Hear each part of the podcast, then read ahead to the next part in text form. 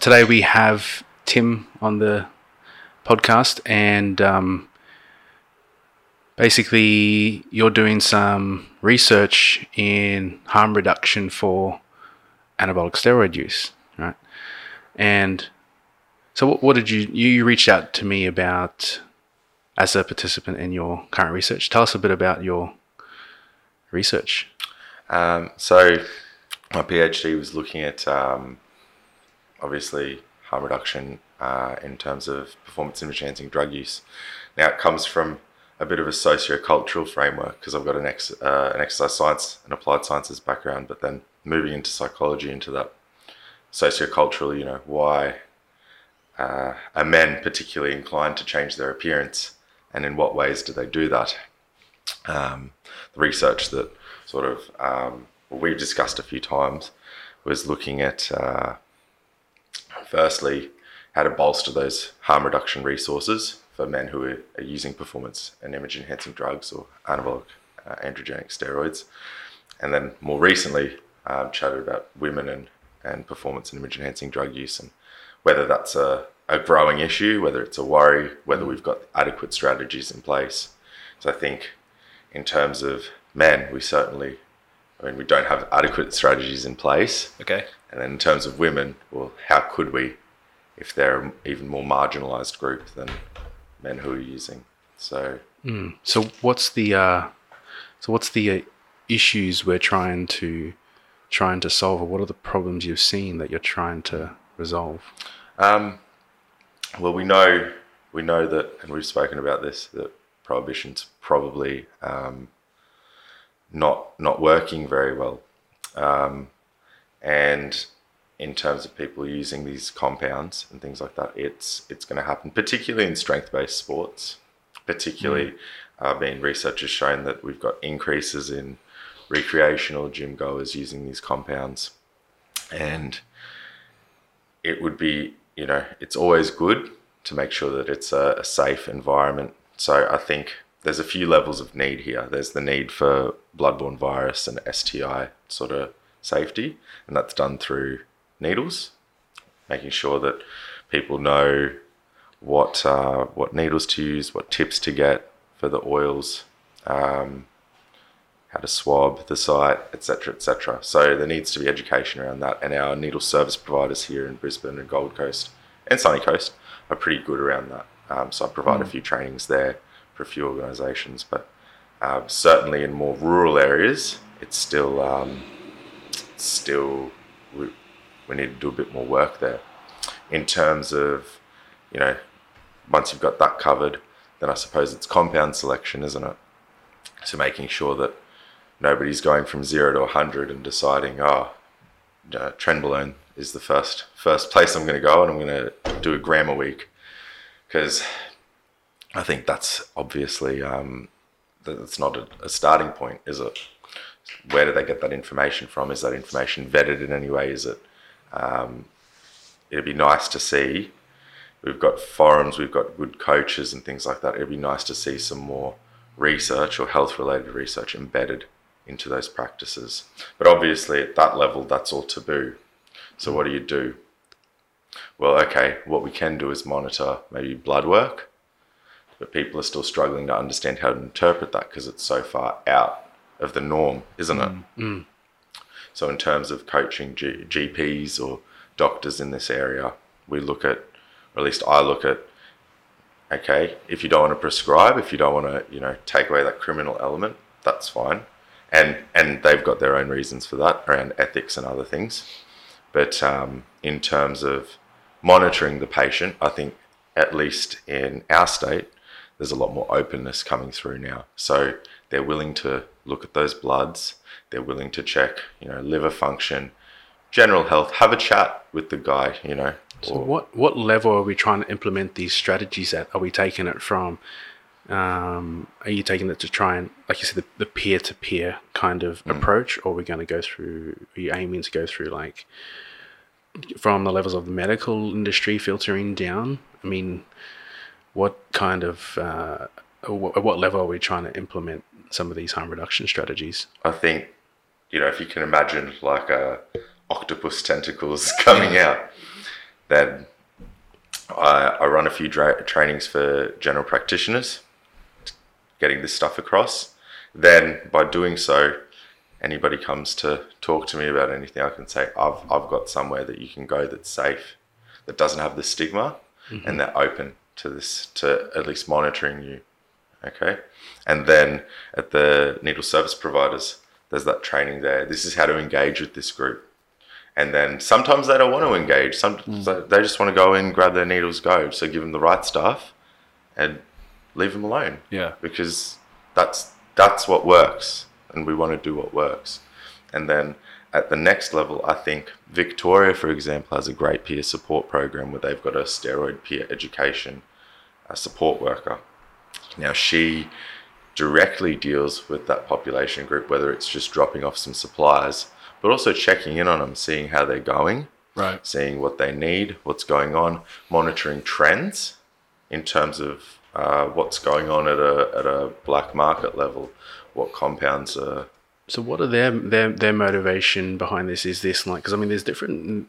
This industry is full of people who take different approaches to doing it in the way they help or educate or coach coach it, whether it's in a way of you know to produce extreme levels of performance and physique changes, or whether it is harm reduction. I mean, so what are these peers doing that are helping them? Is it just is it a motivation to get them to not use like how you would with I guess other um, illicit drugs, or is it te- is it more teaching and educating them on how to use it and what they need to be looking out for?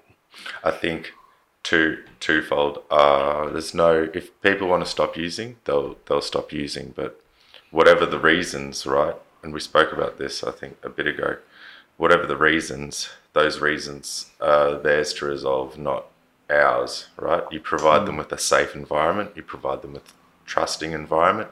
You provide them with somewhere where they can start to feel comfortable and open about whatever. And then these issues normally resolve themselves. And then down the track, other addiction related issues get resolved. Performance is a little bit different, so we'll talk about that in a sec. But I think at that level, providing that safe support network is super important. And then from there, from there, after that, that goes on for a while. From there, maybe down the track, you can start to ask questions like, hey, have you considered cutting down your use? Have you considered your motivations around use? Have you considered what what makes you want to do this or feel the need to do this? But that's a discussion for I'm I'm talking 12 months minimum, mm. you know. That's that's the time you see pay you see a patient like that maybe once a month or, or more. Maybe at the needle exchanges, you know, they're getting 100 barrels at a time. So you're not seeing them for a little bit if they're blasting um, or, or cruising even longer. So you've got very short little opportunities to make a good impression.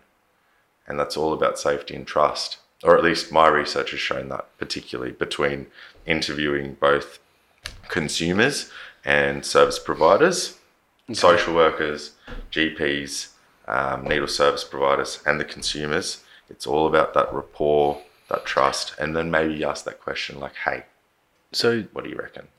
Do you what What are your thoughts on that? You know, obviously the population of people who usually are taking anabolic steroids, especially in the athletic field, are going to be people of, um, of, of you know, slightly higher. I don't know how would you put it um, I guess le- less of a, a, drug of dependency, people who are a bit more educated about the choices that they are making, and that some of them are already taking weighing up the risk benefit ratios without without you know too much care on their own health to a degree. Mm. I mean, I mean, and I know some of these people would probably would you know could do with more intervention, but doesn't change what they were going to do. So their motivation towards the use of drugs in comparison to maybe some of your harder drugs, even though they're classed in the same, now they're classed in the same category. 2014, yeah. Should it be treated this in the same way, or does it need to have take be taken a different different approach? Because um, it's a, I think maybe it stems maybe from how the drugs are being classed, mm. and that it's treated as something that shouldn't be taken, and maybe it shouldn't, but it will and will always. But in comparatively, also the the you know, not saying it's not harmful, but is definitely less harmful and can be done very smart in a way that can help people perform, or even just from a you know hormone replacement therapy standpoint, providing longevity and better. You know, I've seen people pretty happy, much happier on with their with their lives, both mentally and physically, being on hormone replacement therapy. Um, so, with that into consideration, the population type, is there a different? Is is there? Do you think there should be a different approach, or is there a different strategy to that, or is it still the same? I think public health wise, it's a lot easier to say these are all grouped together.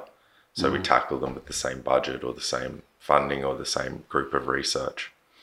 From a from a real um, social well-being perspective, I see that there's slight differences between, um, say, AAS or PEDS and other drugs of addiction, right? We do have some research to say there's hedonic effects, so there's that reward pathway that does get stimulated from, say, um, testosterone or testosterone derivative. But that's slightly different. And, you know, these are still mainly animal studies that are going on. Mm. Um, I do have a PhD student coming up to, to look at this stuff. Um, so that'll be real interesting. We'll see what, what starts to happen. I'd really like to look at those dopamine reward pathways. But this term dependence, you know, there's a group of researchers in America that started to look at um, back in 2011 and 12, um, out of I think Belmont it was, started to look at this dependence and treatment options. Now, I think with anything you've got prevention, intervention, treatment, but everybody forgets, or not everybody, but it's forgotten about just management like management and mm. harm reduction. In terms of performance, I think it's completely different now. So we're talking about optimizing what's going on in terms of, say, something like powerlifting, strongman. Um, and this is a tool for that job. And I notice that there's almost a protective element around performance related goals. As soon as goals become image centric, that's when the use changes and the trajectory I've noticed changes, at least. Um, in in another group of interviews I did a while back, it was a big difference between bodybuilding sort of related uh, or image related mm.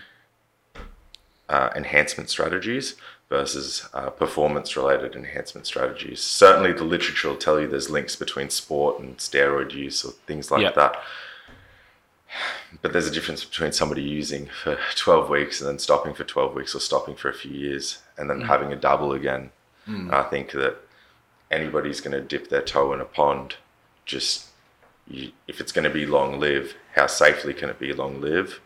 If it's not, you know, maybe just do it carefully, have a go, and then once you're done, stop having a go.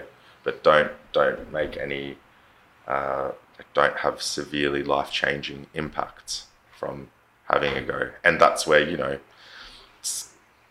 somebody injects wrong, hits a vein or, or something, mm. you know, they'll be a little bit uncomfortable.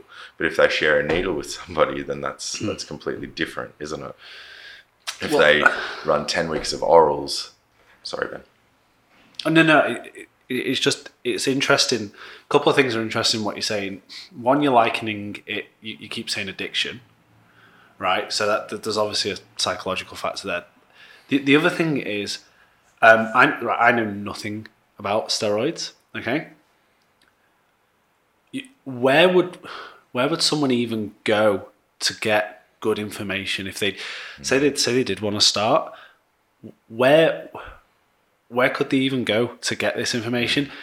It's funny that, that you speaking now here is the first time I've actually been made aware of the fact that obviously there's needle use involved, so the, the same risks are present with other kind of needle use. Like obviously, it's it's a it's an obvious um, risk factor for say a heroin addict that you don't share needles and all that kind of stuff. I've never actually heard it discussed about steroid use before, um, and it, it's stuff like that. Like uh, where's somebody supposed to go for this information? Is is it anywhere or? It's um so, and great point. Uh, at needle service providers, at the needle exchanges, they've got you know pamphlets here and there that they hand out, short pamphlets about how to inject and things like that. They've also, in conjunction with um, Andrew Preston and colleagues from Ing, I think they're from the UK. They've got a booklet there. QuIHN, Queensland Injectors Health Network, who I tie in with quite closely and do a bit of work with, they um, they've got a steroid book as well, um, and likely I'm, I'm putting together a few resources here and there um, as well that I think will fit. But you know, in terms of getting that, I think an online platform. So QuIHN released a, a high ground. It's called highground.org Okay. and I've written uh, there's a, a section on that page that I've written up about um, safe sort of uh, harm reduction approach to use, Yeah. which then I've gotten you know a, a fair few people to have a look at, and I said, hey, does this fit? What can I change? Pardon me. What can I change? What can I do better? Um, and then consequently keep updating, keep upgrading. Be real nice to have like a like a secret members group or like a password protected, like advanced sort of group um, where there's you know bits and pieces written. But I think um, down the track there'll be sort of like live discussions facilitated or workshop discussions. Mm, The challenging thing is that you're in a you're putting yourself in the sea of many other people that are doing the same thing, but for different motives and different different mm. perspectives. So it's like there are there are secret membership groups. There mm. are forums where you can join and talk about mm. use and you know might people might go into that thinking that is this a better way to do it a safer way to do it or they're doing it for performance? I mean there and there are, might be other coaches who are uneducated who are trying to do a harm reduction approach but are still doing it wrong. It's just how do you make yours the recognized standard to people go and see when in this industry it's it's it's it's huge. And it just seems to be getting bigger especially in the online presence of it people being you know steroid coaches or drug call themselves drug coaches. And um how do we work around that problem? Well, what I was going to add is I think there's some great coaches here in Queensland, and I think that they they can provide you not only with the training and diet and things like that, but also they have that knowledge. But there's a there's a barrier there, isn't there, around criminality, around um, and it's sort of been linked in with health when it's not necessarily health. Criminal things and legal things are are those things and health related things are over here.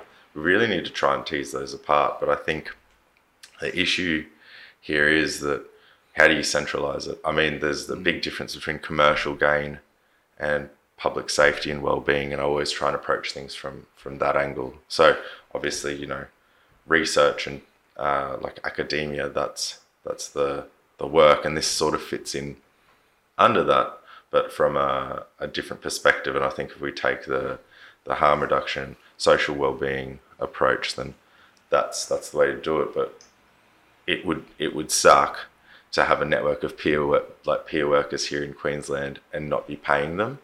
I think that's a, a government-funded initiative, and there should be some um, compensation for time. I think that's reasonable. Not not for me. I mean, for the you know people that might fit into that network.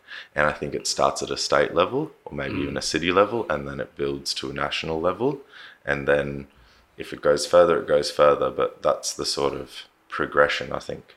I think you're definitely right there in terms of payment. I think mm, most people who are going to be quite educated in this area are going to be people who are surrounded, you know, time for money. Um, and it is a lot of time. It is a lot of work you got to spend because it's a very one-on-one approach. Depending on how in depth you want to go with someone, it's a lot of time commitment. You know, for for one per, for one person to put in. To But help. if a few of those lead like lead coaches in Queensland sort of took that peer support approach, right, and they just contributed an hour or two a month, you could split it if you had enough for a live facilitated discussion online, or you know, there's there's ways that it can be done as a um, public health initiative, maybe, and then through that, maybe that will attract funding that allows for more time dedicated to those things. Because I think uh, at the minute it's it's a little bit ignored. You look at like like Ben said, heroin or methamphetamine use. Now there's peer support networks in place for those. Yeah. They even get little certificates and things for their training.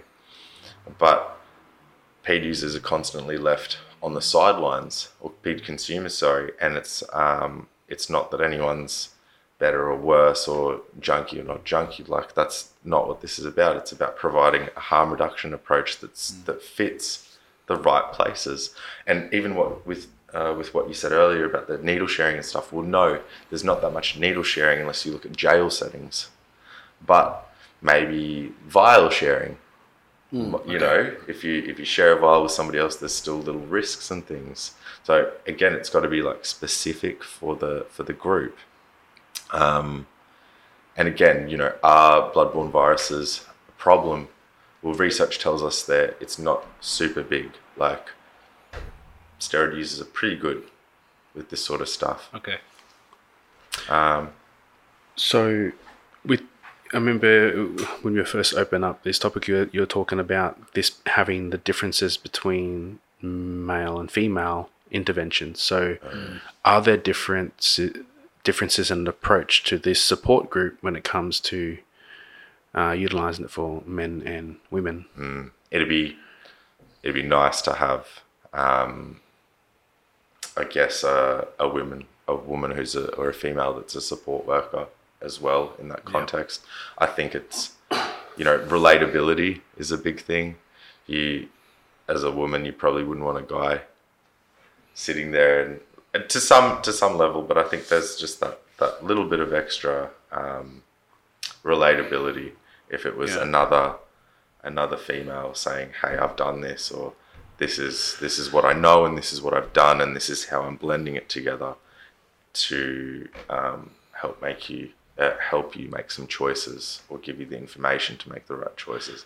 I think that'd fit real nice. And so, so it, is it, does that is that also relate to the fact that um, are are the repercussions for women in terms of health issues do they differ from men drastically?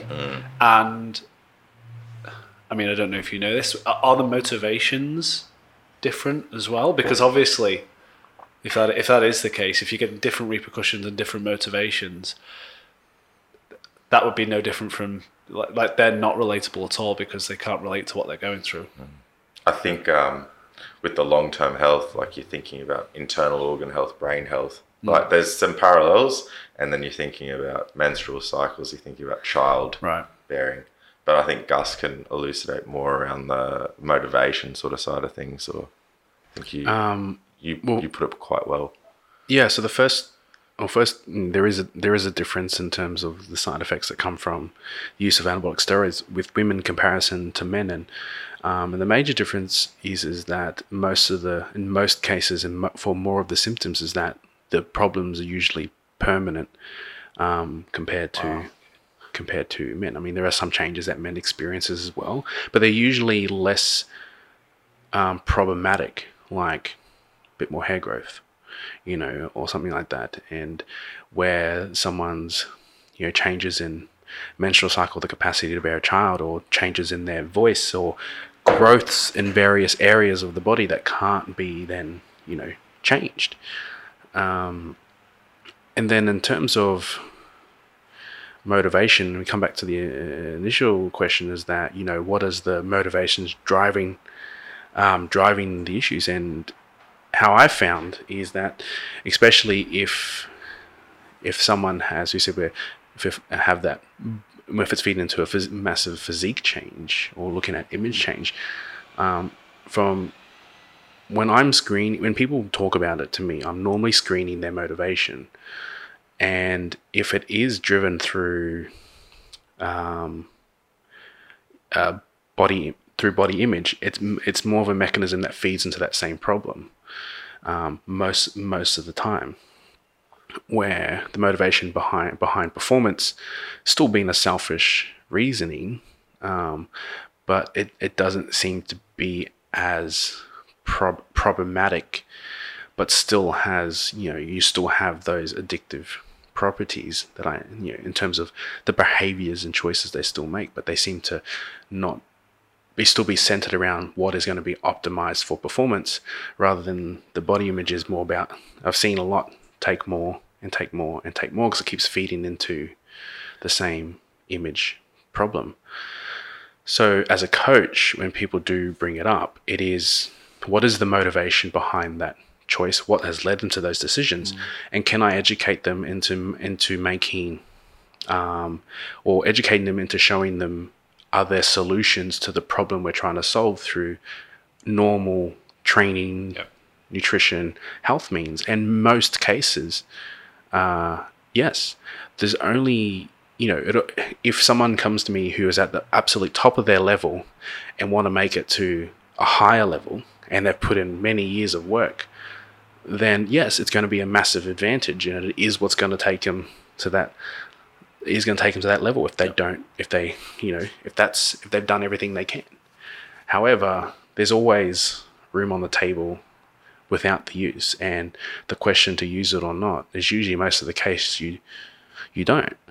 Um, I remember quite a few years ago um, in powerlifting, about a decade ago, really, is that nutrition wasn't really seen as a big thing in in in powerlifting, and I was the first person from you know from a bodybuilding background just started to come across into powerlifting. People hadn't made that transition yet, you know, so I had known people, so I had a fair bit of knowledge on nutrition, and at the time, a lot of my clients um, especially female clients, were getting really crazy strong, really crazy strong. Um, none of them were using at the time, and uh, it can have there it just it just kind of been one example to show that you know something small like you know well, nutrition isn't small, but you know changes in methodology about how we can approach you know some of the changes that these people want and educating people in that can show that you can still make very elite level and advanced prog- progression without without the use.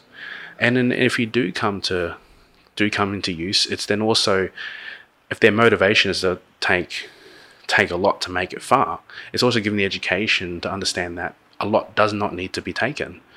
Um, more often not, especially with women, I've seen that less less is more.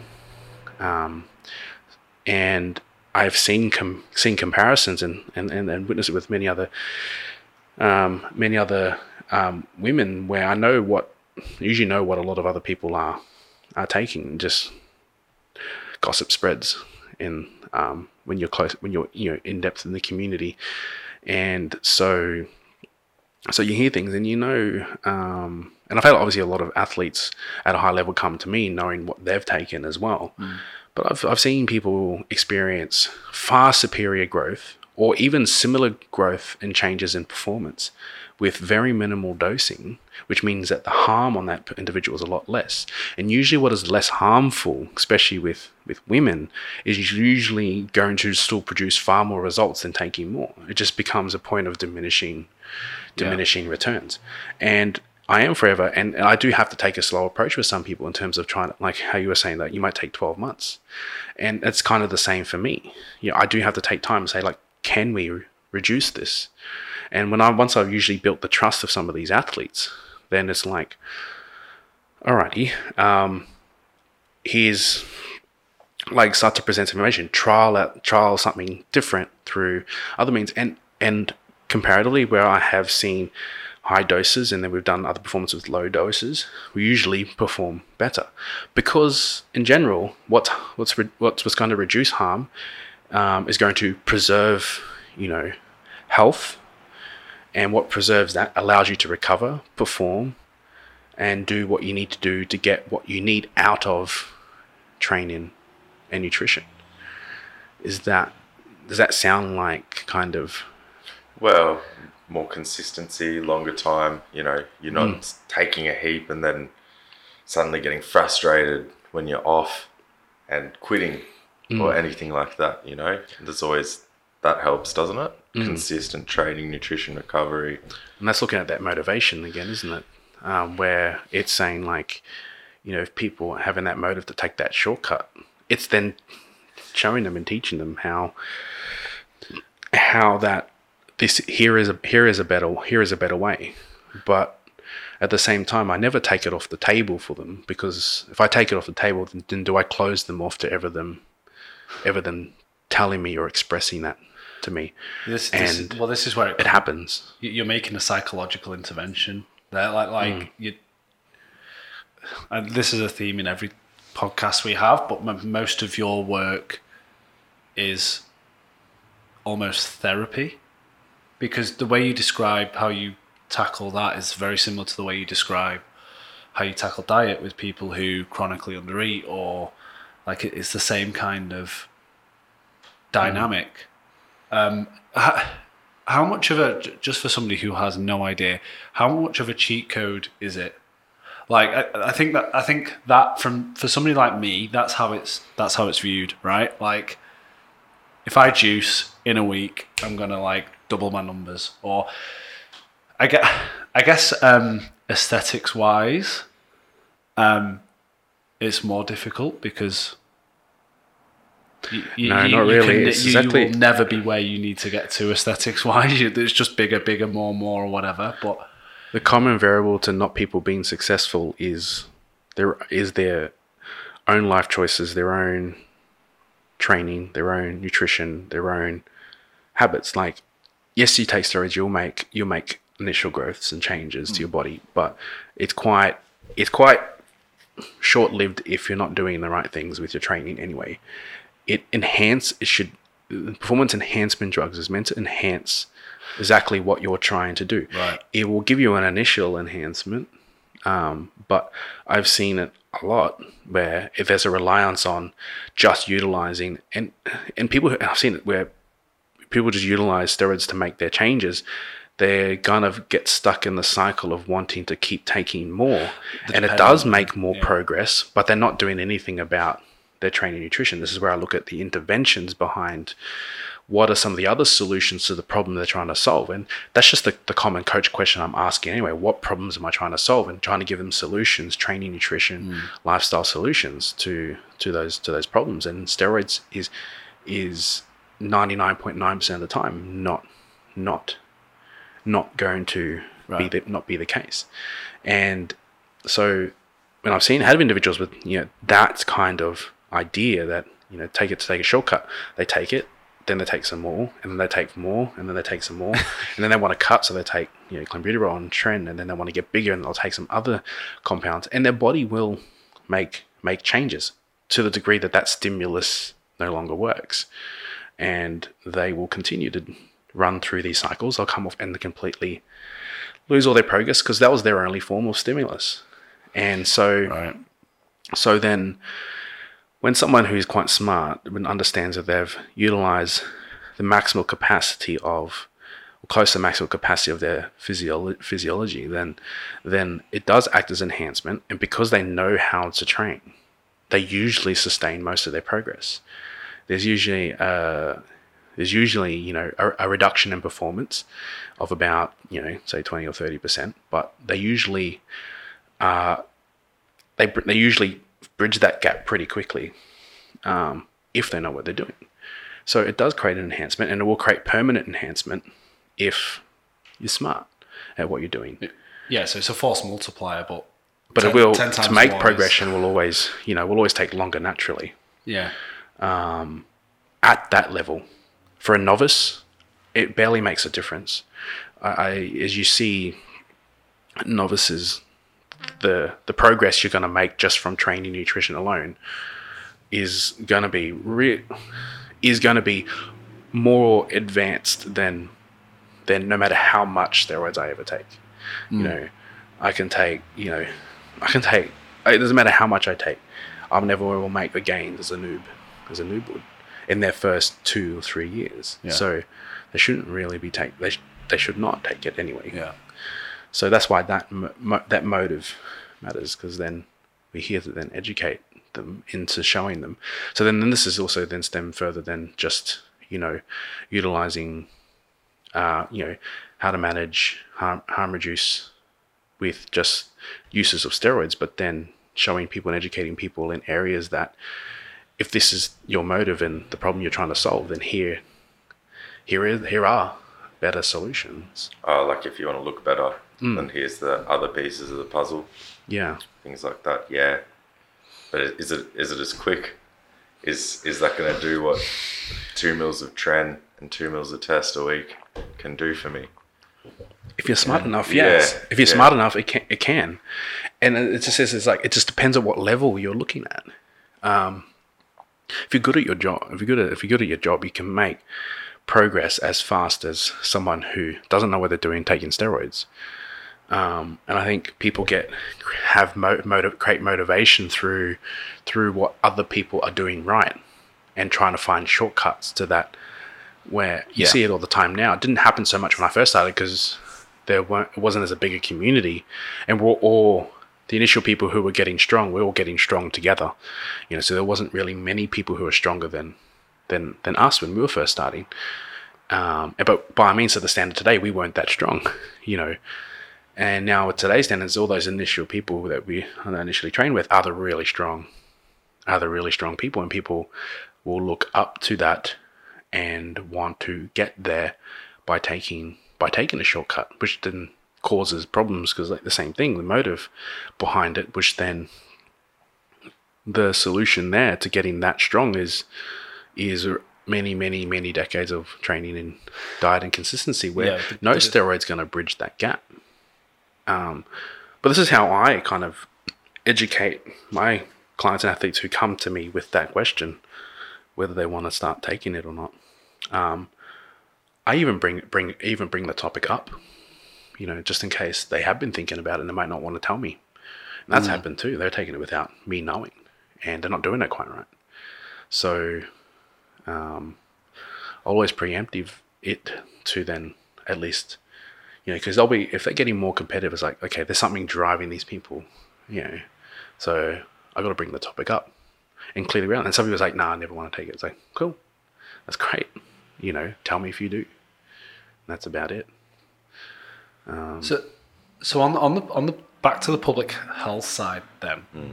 Um, sorry, what what does this actually look like as a as a public health issue? Because obviously, if we, I mean, maybe maybe ending prohibition's a bit too much. I mean, it'll happen at some point.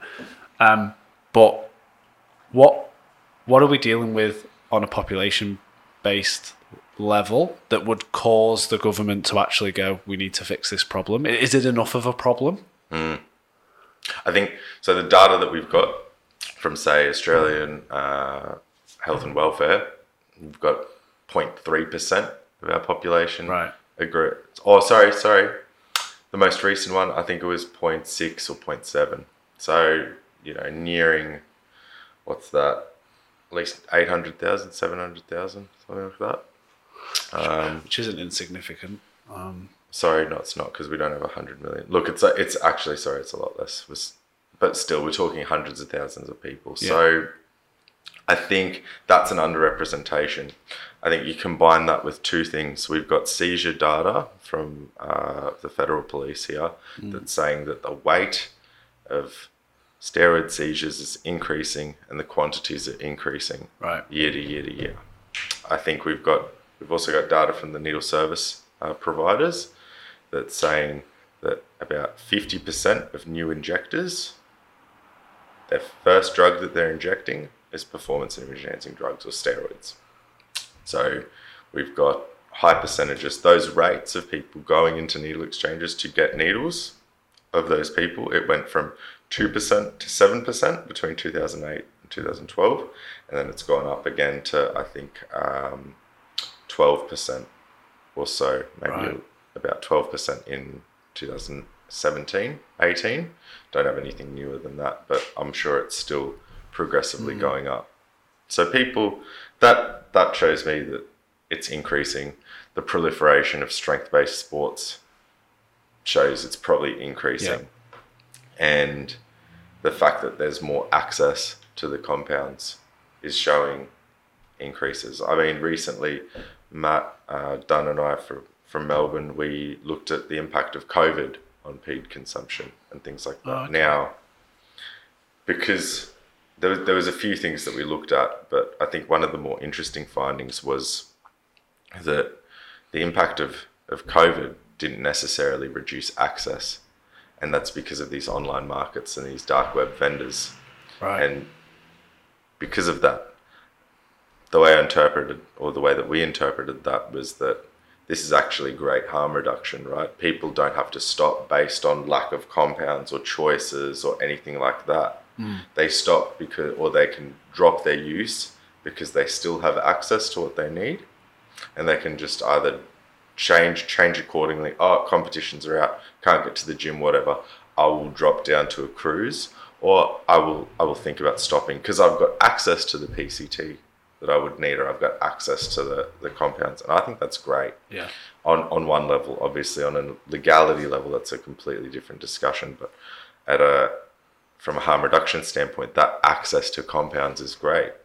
I think because it makes people as soon as people get worried or think that oh it's not there, or I don't have this. The choice is driven by fear. Mm. Or by worry, or by things like that. It's not, you know, a calm sort of choice that it should be. Oh, can't get to the gym. It's probably no point of taking so many things, but it's okay. It's there. I can get it when I need it. And therefore, you know, I think on the flip side, that's, you know, all that discussion is, is limited by legal things, uh, legal issues and things like that. But PCT access and access to compounds to, um, you know, reduce blood pressure or um, I guess, save um, other elements of your health. That's on the table for for doctors to prescribe, for GPs to prescribe. You know right. what I mean? That's still a, a, public health initiative that we could look at. Willingness to prescribe these compounds for either to encourage break taking behaviors because yep. we're seeing that people aren't taking breaks their blast cruise is like the norm now. That COVID data showed us almost everybody out of the sample all over Australia was that's the choice. Blast cruise, high dose, low dose, high dose, low dose, and you know if we maybe maybe we can harm reduce that, but if we could say, hey, this you know you can get some HCG pretty easy now. You can get Clomid, Nolva pretty easy now. You can get whatever other stuff you need, get your bloods monitored. Maybe people would be more open to having a break. Mm. And openness to having a break might lead to, you know, openness to reducing dose. And then other things start to open up. And then that becomes more expensive too. It, that becomes more mm. expensive too if people are, you know, trying to un- underground source these these, you know, post course therapy solutions, and they can be very they can be very expensive. Mm. And if you do it through as a if you treat it as a medical health problem, PBS, yeah, yeah. Um, but we discussed this before, say uh, a little bit, and I guess to get your interpretation of it too is that the you know the criminalization of the drug use also creates different questions and then and different solutions. How do you think the legalization or you know keeping it um, illegal, how does that change the scenario for you, or does it help what you're trying to do? Mm. Oh, look, the the legality side is, I think, outside of the scope in some ways. I mean, I think the best example. So I'm I'm looking at running a self compassion. We're, we're doing a self compassion uh, intervention, Griffith Uni and I, um, some researchers there, looking at uh, people on parole and transitioning out of prison. I think self compassion, that framework, is the same framework that can be applied here rather than a, a legal framework or a criminal framework. Um, so I'm working with the Criminology Institute. We're looking at things like common humanity, mindfulness, things like that, and how that's going to. Um, everybody makes a mistake, or everybody makes choices that yeah. perhaps later down the track they might uh, have thought that they would want to reconsider, right? Now, with that, that framework in mind, the criminality or the legality of these substances should start to drop off from people's minds, right? Because this is a choice that they're making at one point in their life. They might not make this choice forever, they might. It doesn't matter. But if you approach it from a compassionate framework, then perhaps we can start to just think about the health and ignore these legal consequences. Because really, some guy getting pinged with a couple vials in his bag and suddenly he's got to go to court. Is that is that criminal or is that just unlucky if there's hundreds of other ones doing it? What are we what's that protecting? Is that meant to be protecting him? Because certainly my mm-hmm. research would show and has has told the story that as soon as that happens, the trajectory for that person rapidly shifts and they start to get involved with other groups or other people or or start to do more crime and more more intense levels of antisocial behavior or whatever you want to call it at least from the qualitative research I've done interviews wow. focus groups things like that so I think in I know I'm going in a big circle but I think in blending those those approaches together really that legal aspect should at least somewhat be informed by a social well-being public health perspective that really okay maybe it's it's illegal okay cool well maybe the scheduling shouldn't be so harsh considering it's not changing border seizures in terms of Queensland Queensland has the harshest penalties right. out of any other state and we're still still more weights coming in, more vials are coming in. It's not stopping anything. So perhaps thinking about well, what other strategies might um, stop this behaviour? Maybe more prevention initiatives at school. Maybe more pathways rather than you know from court sending these people to a recognizance program that's fitted for heroin or methamphetamine. Maybe we should have a specialized program that captures mm. these and and you know moves them away from those choices. Certainly, I mean, a lot of a lot of guys have sort of said it'd be great if doctors would just prescribe it, and through my discussions with with that side, they've got their own sort of reasons and ethical and moral obligations mm. around that, and um, certainly down the track, if somebody's deficient or something like that, that's a different story. But I mean, you know, they're there needs to be instead of a, a punitive sort of solution, maybe some sort of support or compassionate solutions, safe right. environments, things like that might be uh, a little bit nicer, might actually start to flesh out that that motivation, and the motivation for use might have been bullying or might have been actual other people's antisocial behaviors on that person, and they've made a choice and that choice isn't necessarily permanent, but certainly the repercussions on a legal level can be permanent for that person. And that's really unfortunate. Yeah, I think. Mm. So what? Do, back to your question, what do we do? I think you know, keep pushing social well-being and, and public health, and put things in place.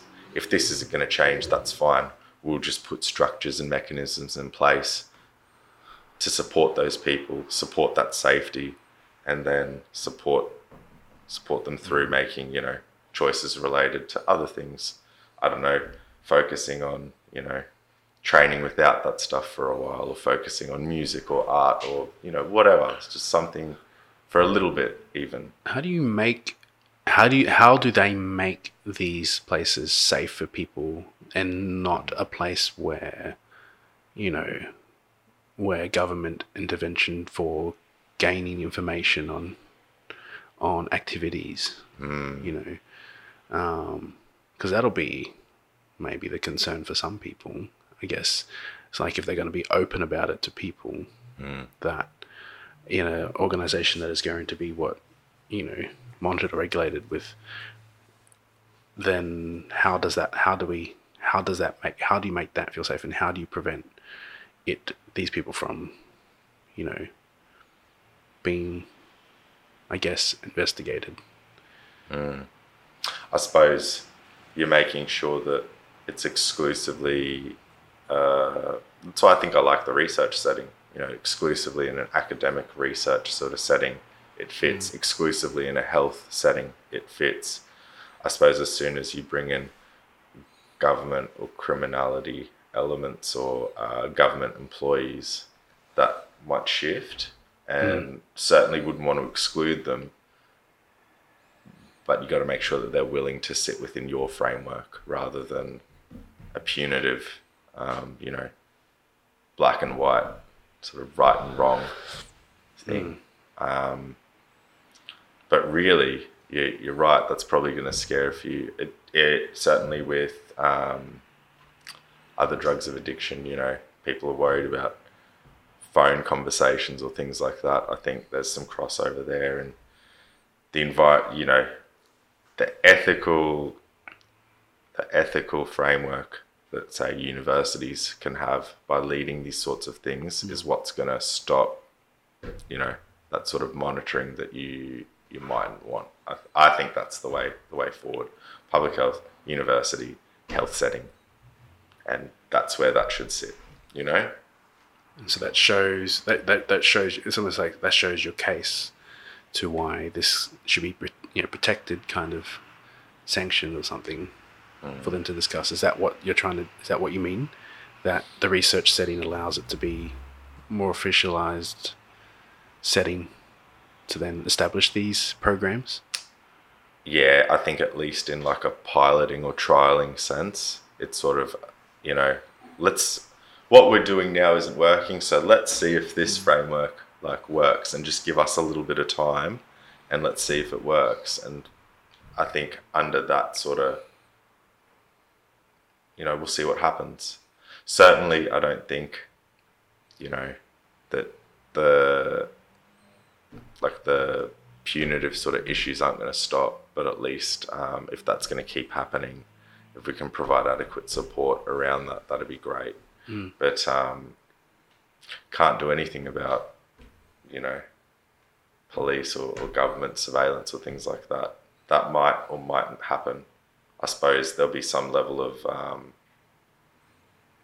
ethical obligation or perhaps some sort of data protection policies, right? That's normally what fits within university research. But um, also, I think looking from the outside in,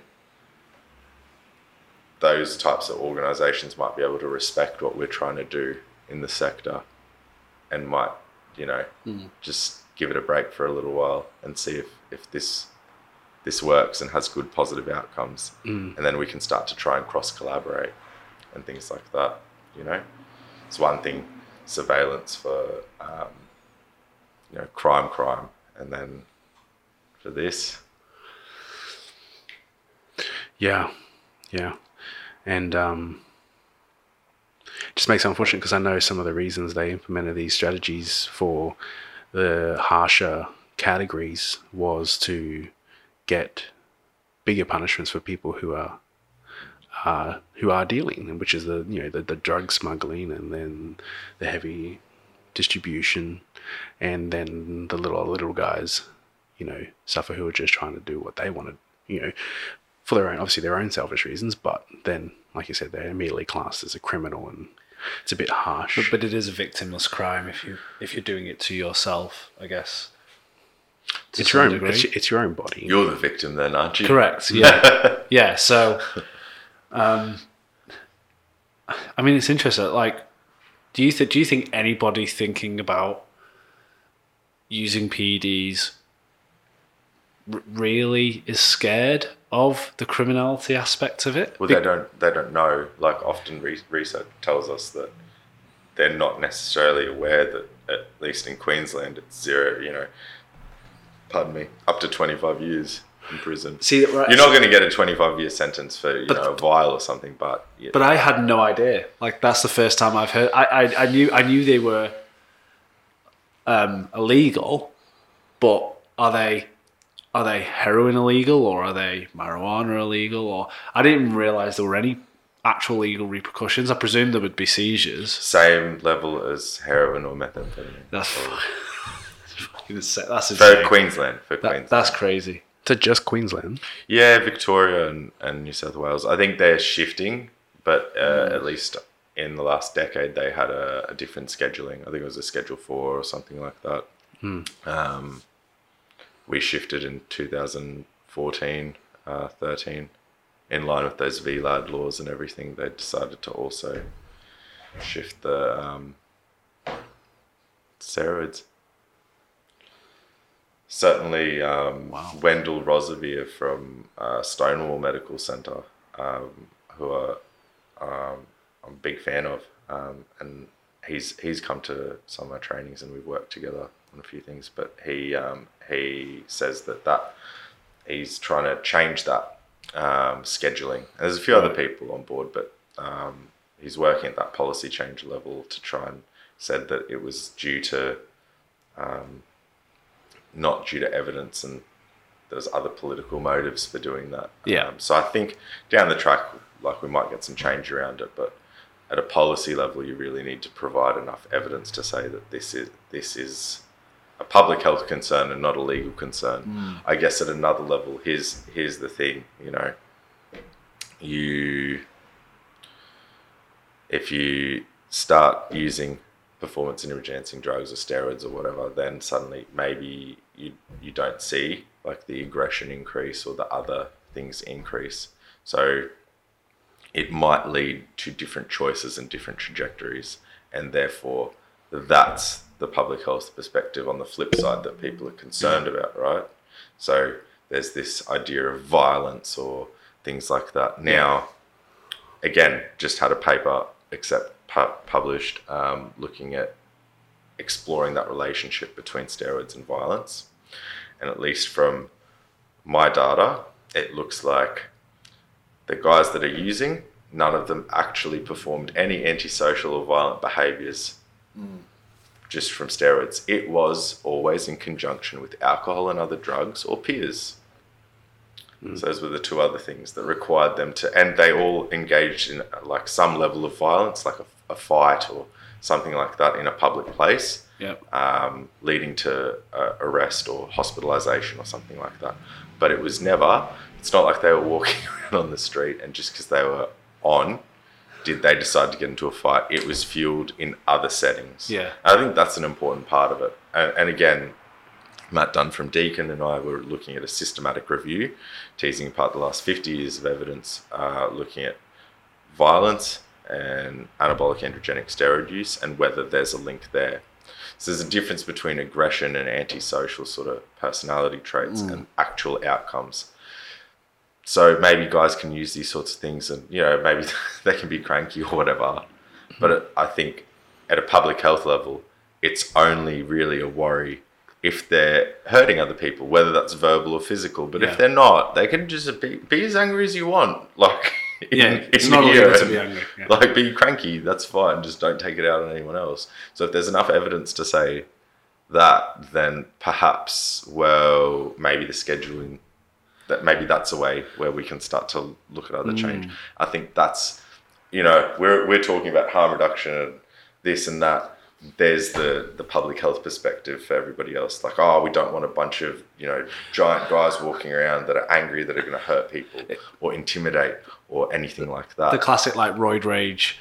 I mean, but but that is that is the common viewpoint. Like like someone on steroids is imbalanced, right? That that is that is one viewpoint of people taking PEDs is that they are unhinged in some way because of that use. I think it and research will tell us um, at least you know there's higher rates of, of mood disorders or, or personality related disorders, but those directions can sometimes that can be pre-existing and therefore Yes. amplified by this, or it can be as a component of the use.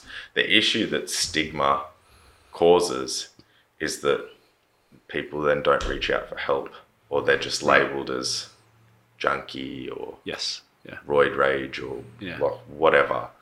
And then suddenly they're ostracized. And then suddenly all of this stuff's amplified tenfold and there's no support. And then it just gets worse. And then we hear about the incidences where, mm. you know, somebody's having real, real mental health problems.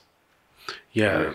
um, there's definitely it does it does have an effect on people's mental health if same thing not educated or supported in the right way especially when people especially i found the most when people come come off or when let's say for example they've been using for some time and they get duds because it is an underground market where it's not the purity of it is things and as a coach i should get people to test test their vials because you can get little lab kits now that can actually test the quality quality of it and then also in conjunction with blood tests you can uh, you know um, you can test the quantity or its effectiveness So, guys, just on that, see, there's Ben. There's an important thing that should be given to GPs. They wouldn't. They wouldn't necessarily, you know, be saying go and test it. We can't test it for you, but go and test it, or send a mill away to this lab. Hmm. That's part of the public health tie-in, and I think that's that's good. That's important comparing to blood work, Hmm. doing the, the testing. That's the type of thing. I mean, I mean Sorry, that's what that's what they do. Sorry, I'll let, I'll let you continue saying, Um, Gus. I think is that if, if, if people are looking at it, it's called Roid Test or Roid Kit. Right. You can buy it online. Um, they're in Australia now, so I think it was UK based or Canadian based, one of them, and then now it's available in Australia. So um, that is for anyone. Um, and now, in terms of the mental mental health aspect, when when their levels, testosterone levels, do have vast fluctu- fluctuations, including the suppression of testosterone after use. So when you're using it, your natural production is reduced, and that has a can have a mental health effect in terms of creating, especially in men, uh, high levels of anxiety and depression. Um, when those levels get too low, similar symptoms to someone who already would have um, low, nat- naturally low testosterone, they have usually a high tendency to experience um, anxiety and depression a little bit more. And for someone you know, who might be used to having high testosterone, feeling good, um, and that good feeling that they get from the testosterone, I can't remember the exact science and the neurochemistry behind it, but there are changes in in in in that which then um, you know fast fast fast fast drop in use can create this um, create this uh, from how I've been explained is like a um, you you gain you gain you know you get a higher output of you know you get the you know, placing the dopamine reward systems and a few other um, neurotransmitters, and then when you drop drop the use, there becomes this you know massive difference where we're not stimulating that same same responses, and then for these individuals, it create um, can create mental health problems where we have uh, differences in the way we um, the way we feel. And so, yeah, with the mental health aspect, if we're not utilizing proper post course therapy and not understanding how that is, or understanding or testing the vials we use and getting blood tests, then we can ensure to protect ourselves from those massive fluctuations that you might experience. Um, and in terms of the rage, from my own um, personal experience I've seen with clients and athletes, is that it doesn't cause it doesn't cause rage, but there are various compounds I've seen to elicit uh, more aggressive responses. Well, you want those for competition sometimes, though. and a lot of people do take those. So it's like um, usually, okay. usually, trem- usually trem- trenbolone is the kind of one here when people some pe- and it, it is very dependent on each in- each in- individuals that you know if they want to take trenbolone, which is um, which has pro- um, strong property has a lot of side effects, but a lot of properties for physique enhancement and and performance. Um, uh, people must tread carefully because some people um, some people have more aggressive tendencies from from the use of that from what I've observed with people and some people don't um, it is really just on- dep- dependent on that in depend on that individual um, and was the other ones like Halotestin people use that as a as a form of actually purposely getting more aggressive for competition um, but it doesn't necessarily mean that these people will engage in antisocial behaviors. They just might be more aggressive. Um, I usually hear it from their partners a lot of the times, um, but not in a bad way. They're just more aggressive, you know, in different aspects of their life. But it doesn't have create this, you know, roid rage where where people are spontaneously getting mad and hurting Smashing people. the house up and all that kind of stuff. Yeah. Yeah. Your thoughts on that? I think it's that's that's a media thing. it's not even legal Yeah. or a public health thing. That's a media thing. Mm. You know, people use drugs and go crazy, or so, some stuff like that, and suddenly that's the impression everybody has, and then you've got to do all this reparatory work to try and and fix that. Certainly, like you know, if people start using extreme tren doses for like a long period, they're probably not going to feel very good. It's probably going to be some stuff upstairs to address. Um, I'm talking, you know, a lot for a long time, um, leading to like suicidal ideations and things like that. But other drugs will do that to you as well Of course. use even something like cannabis, you've got a risk of a, psy- a psychotic episode. I think uh, 11% of first users have that risk, and that's people are willing to take that risk. Yeah. Suddenly, you know, with this, as long as as long as it's you know purposed appropriately for the competition, as long as that aggression isn't translated into verbal or physical abuse anywhere, then um, what's I mean, I guess somebody could argue that perhaps from a from a public health again from like a like a like a social uh, cultural perspective or something oh it's intimidation if people are walking around and looking quite big and Yeah, yeah, and yeah. whatever but I think that's a that's that's a an argument that's passed like decades ago, and we've moved on, and we're accept we're, if we're meant to accept bodies of all shapes and sizes and be mm. body positive, then at the same time got to be body positive in in this respect, don't we?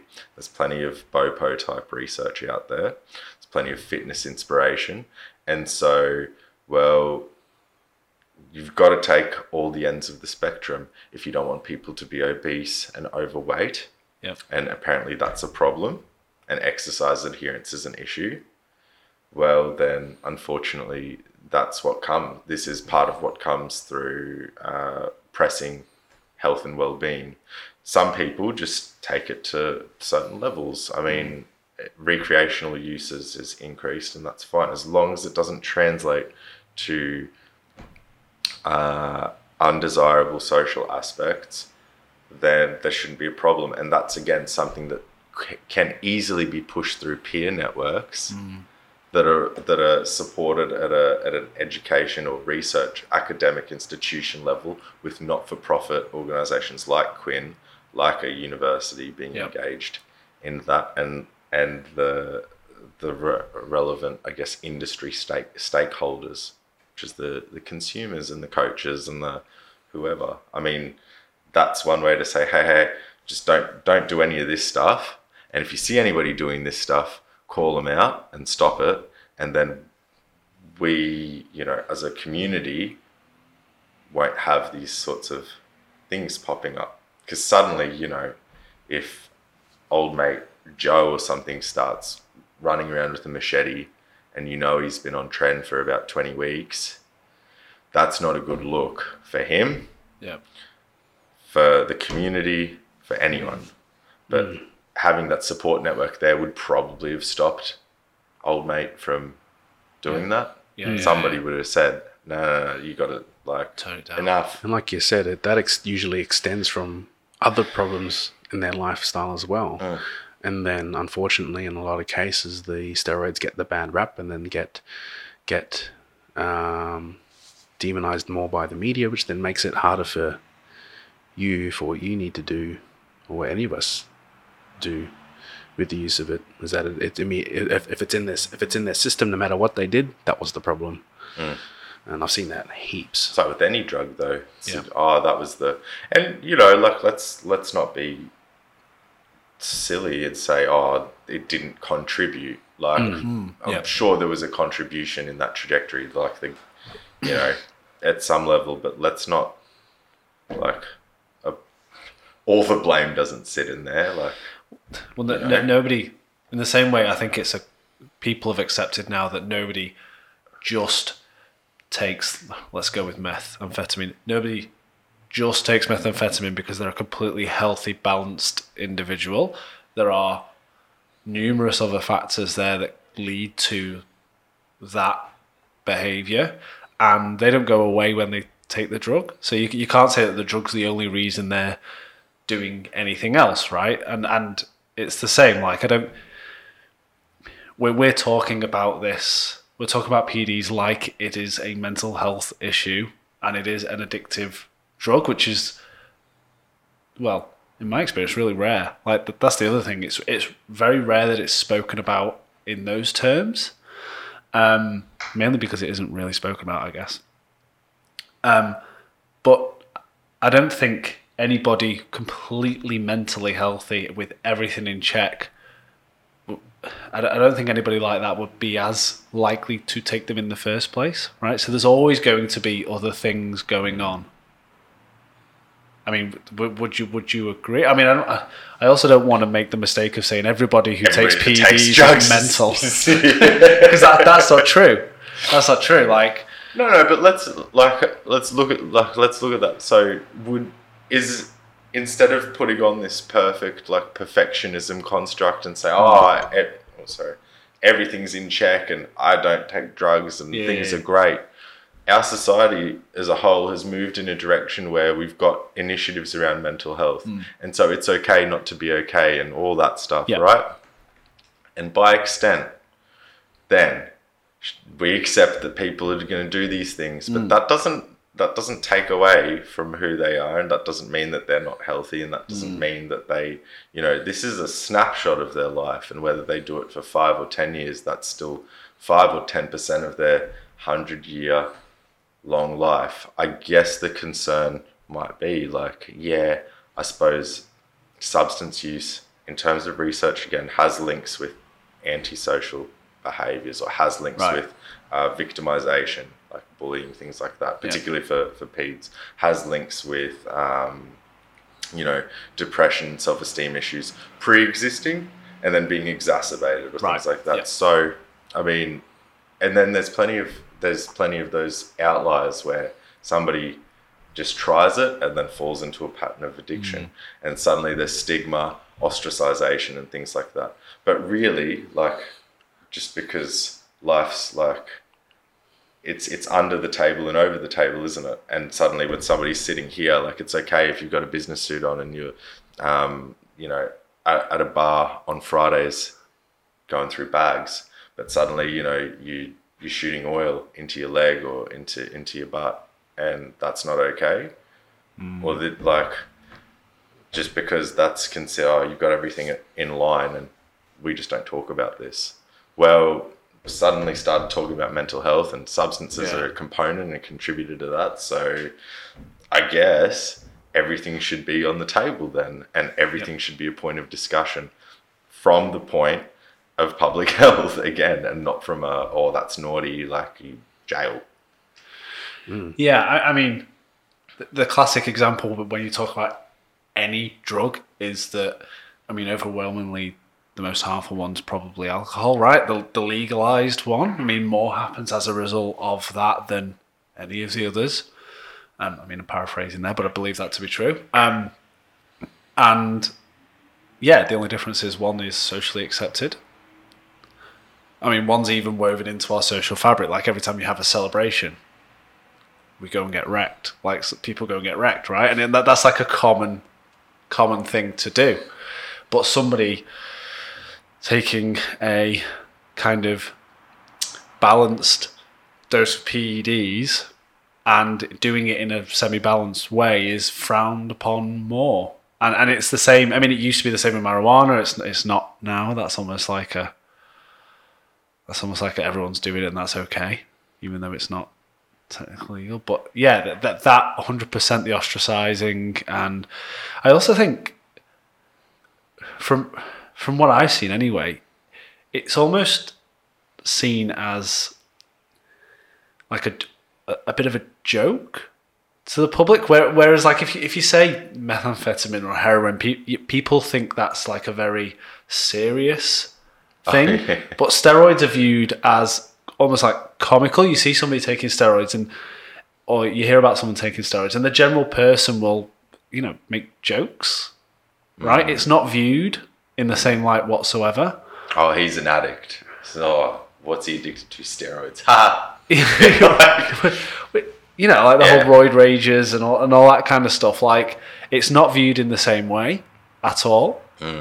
Um, and like I've said it a few times already, this is the first time I've had a conversation with somebody um, about PEDs from a perspective of public health before and addiction and that side of it because the, the conversations elsewhere are either especially online social media because that, that's the other aspect to this. There are a lot of people online who are making money from their let's say their physiques or their um, performance and they are juiced.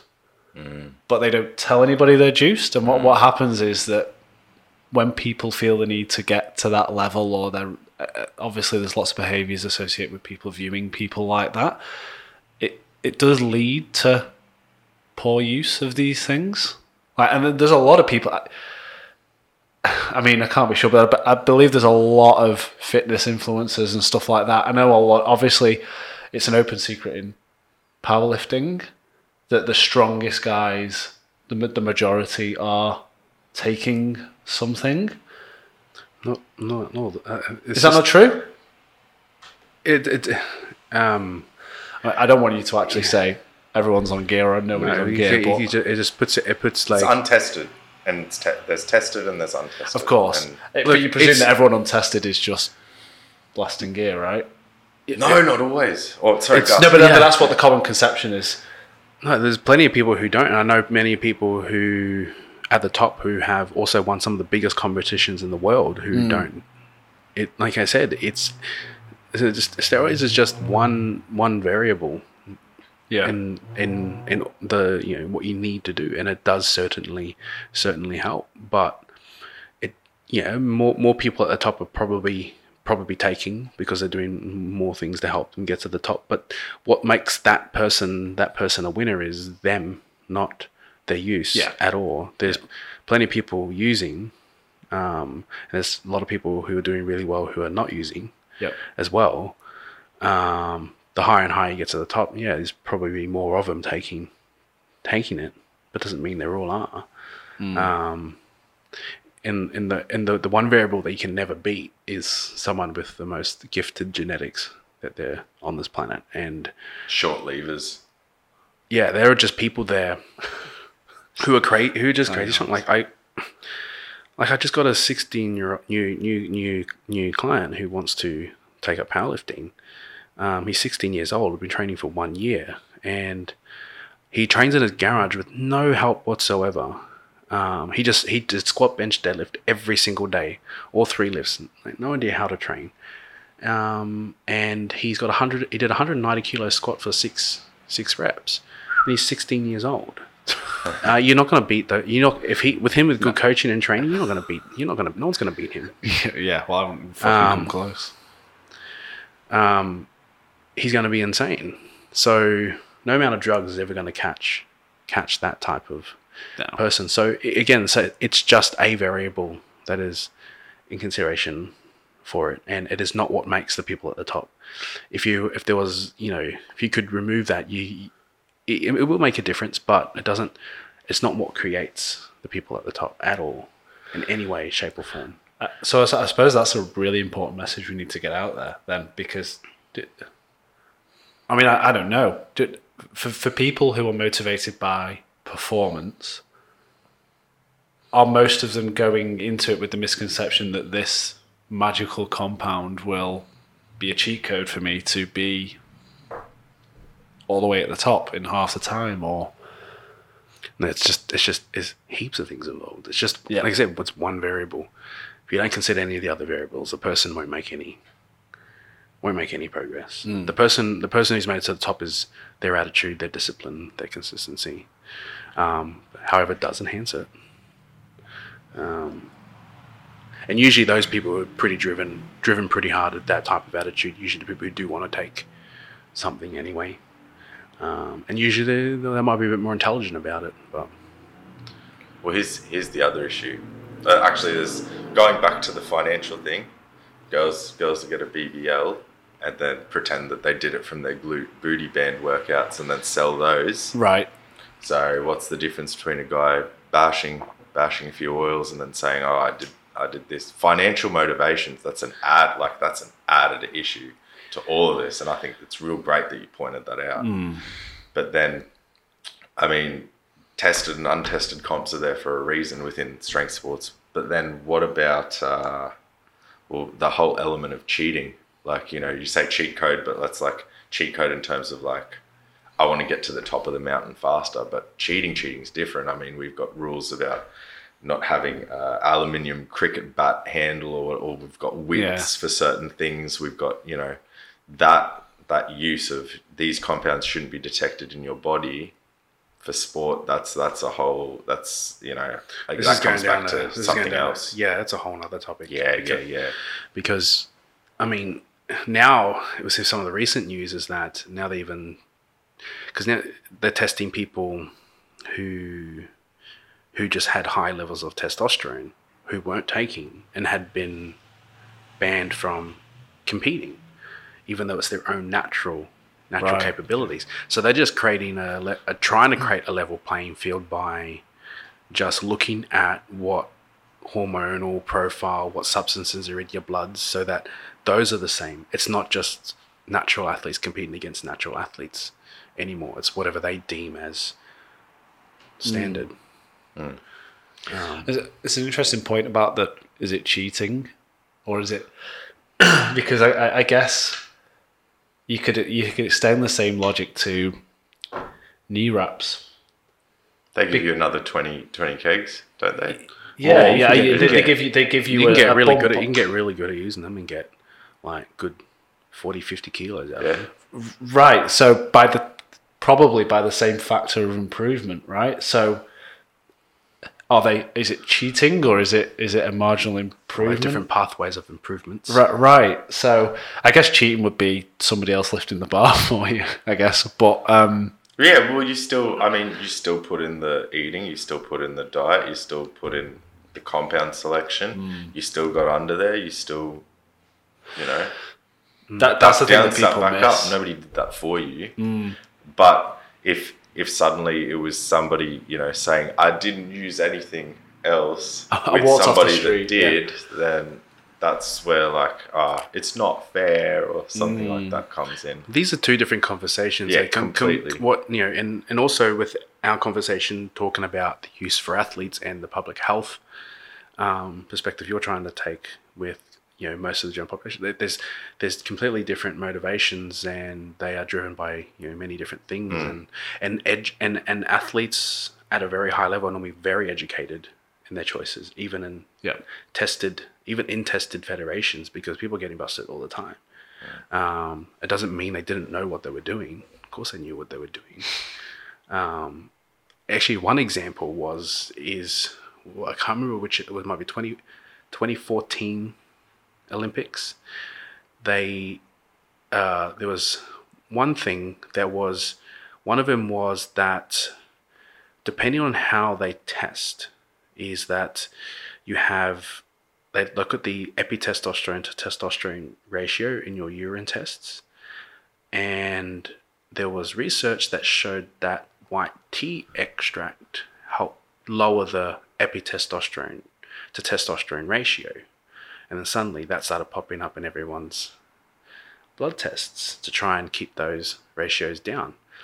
Um, and then there was you know, a bunch of new records broken. They also had changed the standard of the ratio between the two. So you might have, in some, a lot of tested sports, they might have about a six to one ratio. So if the ratio is that high, you can actually still get away with about a half a mil to a mil of testosterone with a six to one, six to one ratio, depending on the individual. Um, and so there's that joke that goes around. It's like natural is just under, under one gram.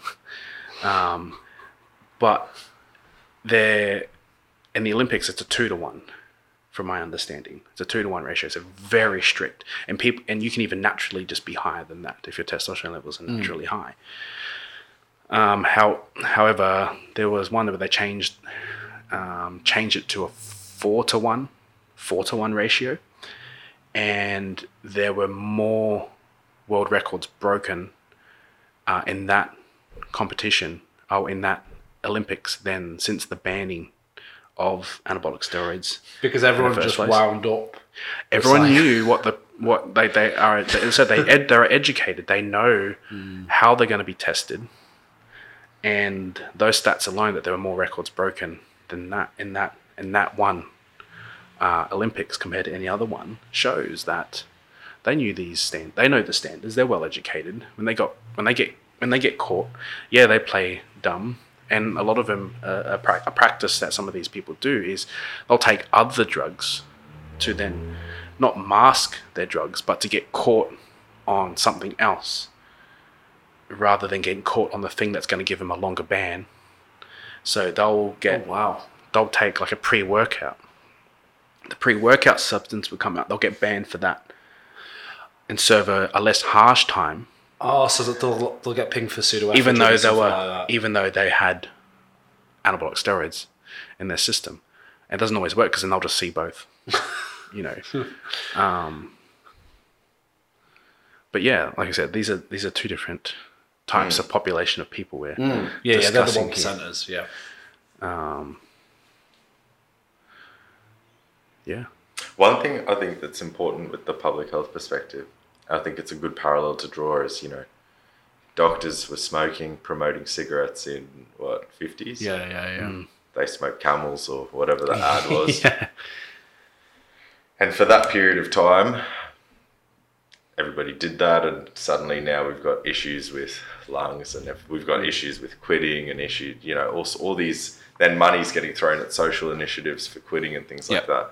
In the same way, I think on the flip side of what we're talking about, other other bodies and entities and um, perhaps initiatives are just sort of considering, well, these choices that people are making around their compound use and etc etc maybe maybe that's not the choice that they want to make for the rest of their lives but it's going to have long-term consequences for them so we need to protect them from themselves Right. and i'm just playing devil's advocate and in perhaps trying to give both sides of the story here and that perhaps you know these choices particularly if it's made by younger people might not be the choice that they actually want to make Yeah. and therefore that's why there's that protective initiative and that's why the the criminality and the legal element fits and the public health sort of element fits in it's like oh you don't really want to do this because whatever now I think that's also pretty patronizing to the person, isn't it? And that's not really going to stop them. It's, sometimes persistence creates res, uh, resistance creates persistence, and so that might actually be the driving factor in what makes them want to use, use more, use harder. Some people don't like being told no, so Yeah. I mean, really, it just needs to be considered a bit more broadly, doesn't Yeah. it? Um, Definitely. Yeah. but yeah, I thought I'd just at least put that out there that that's probably one of the reasons. Yeah. I guess it's a bit of an art form to do doing doing that as well. It's just having those social skills and experience behind behind use and people having having used. So I guess those are the type of people you want in your peer peer system because you know I don't say they they can't. I just teach them how and what's you know give them an explanation and not leave it not letting it come off the table and just showing them alternatives and better alternatives or better way to use and um, and how they should come off and you know if it leads to them not not taking it then yeah so be it and usually in a lot of the cases it just a lot of the cases when it is brought up to me brought up with me it's uh um definitely is usually not a you know, sufficient not I say can't say there is a sufficient reason but it's like here's a here's a solution here's another solution um, to solving that problem. And then I can also see see where where problems can occur if they do take it. You know, especially if it's driven. The body image one is the big one. If it is driven a lot by body image, it says it doesn't necessarily mean it's going to fix that problem of your that body image problem. Um, Especially when we're talking about women, I've seen probably more often than not cause more body image problems um, in different perspectives, you know, where, you know, they'll either want to chase more or the fact that they weren't ready for what what it's going to do to their body. Um, in some cases where that they want to take it because they want to look, they want to you know look leaner and look more toned or whatever it is, end up building a heap of muscle. And it's like I wasn't here to try and gain gain weight or build muscle. They might, that you know, you know. So they got a result of the not understanding the intention behind what it was going to do to them, and then uh, see women worse off mentally from it. So, but me, I only know that from experience and reading and and probably more so experience because there isn't that again huge huge amounts of information. I've always been about just protect you know harm reduction and and optimizing performance. So those are the two kind of areas I would look at. Um, but they go both hand in hand perfectly well because what enhances performance also enhances, uh, also look, looks after people's um, health is also what usually enhances performance. Um, like I was saying, like low, low, less is more, and usually less is not so harmful. Because you're taking that sustainability long term sort of approach. Really, Yeah. like Oh yeah, someone. good. Yeah, yeah, yeah, for sure.